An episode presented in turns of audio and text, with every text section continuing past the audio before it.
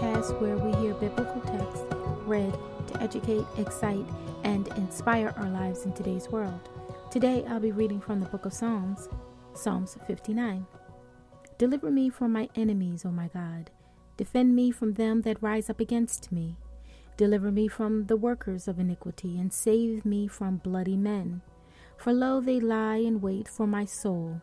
The mighty are gathered against me, not for my transgressions, nor for my sin, O Lord.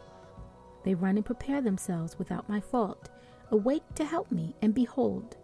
Thou therefore, O Lord, God of hosts, the God of Israel, awake to visit all the heathen. Be not merciful to any wicked transgressors. Selah. They return at evening, they make a noise like a dog and go round about the city.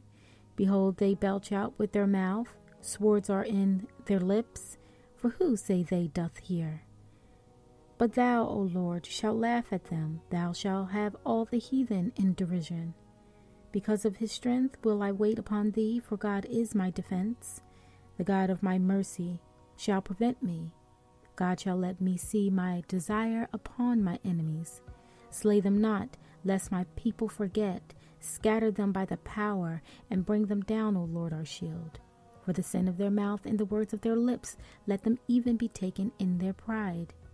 For cursing and lying which they speak, consume them in wrath, consume them, that they may not be, and let them know that God ruleth in Jacob unto the ends of the earth. Selah. And at evening let them return, and let them make a noise like a dog, and go round about the city. Let them wander up and down for meat, and grudged if they be not satisfied.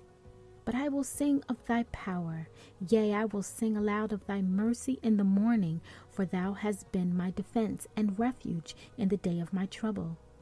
Unto thee, O my strength, will I sing, for God is my defense and the God of my mercy. Thank you for listening to the word today. Be blessed.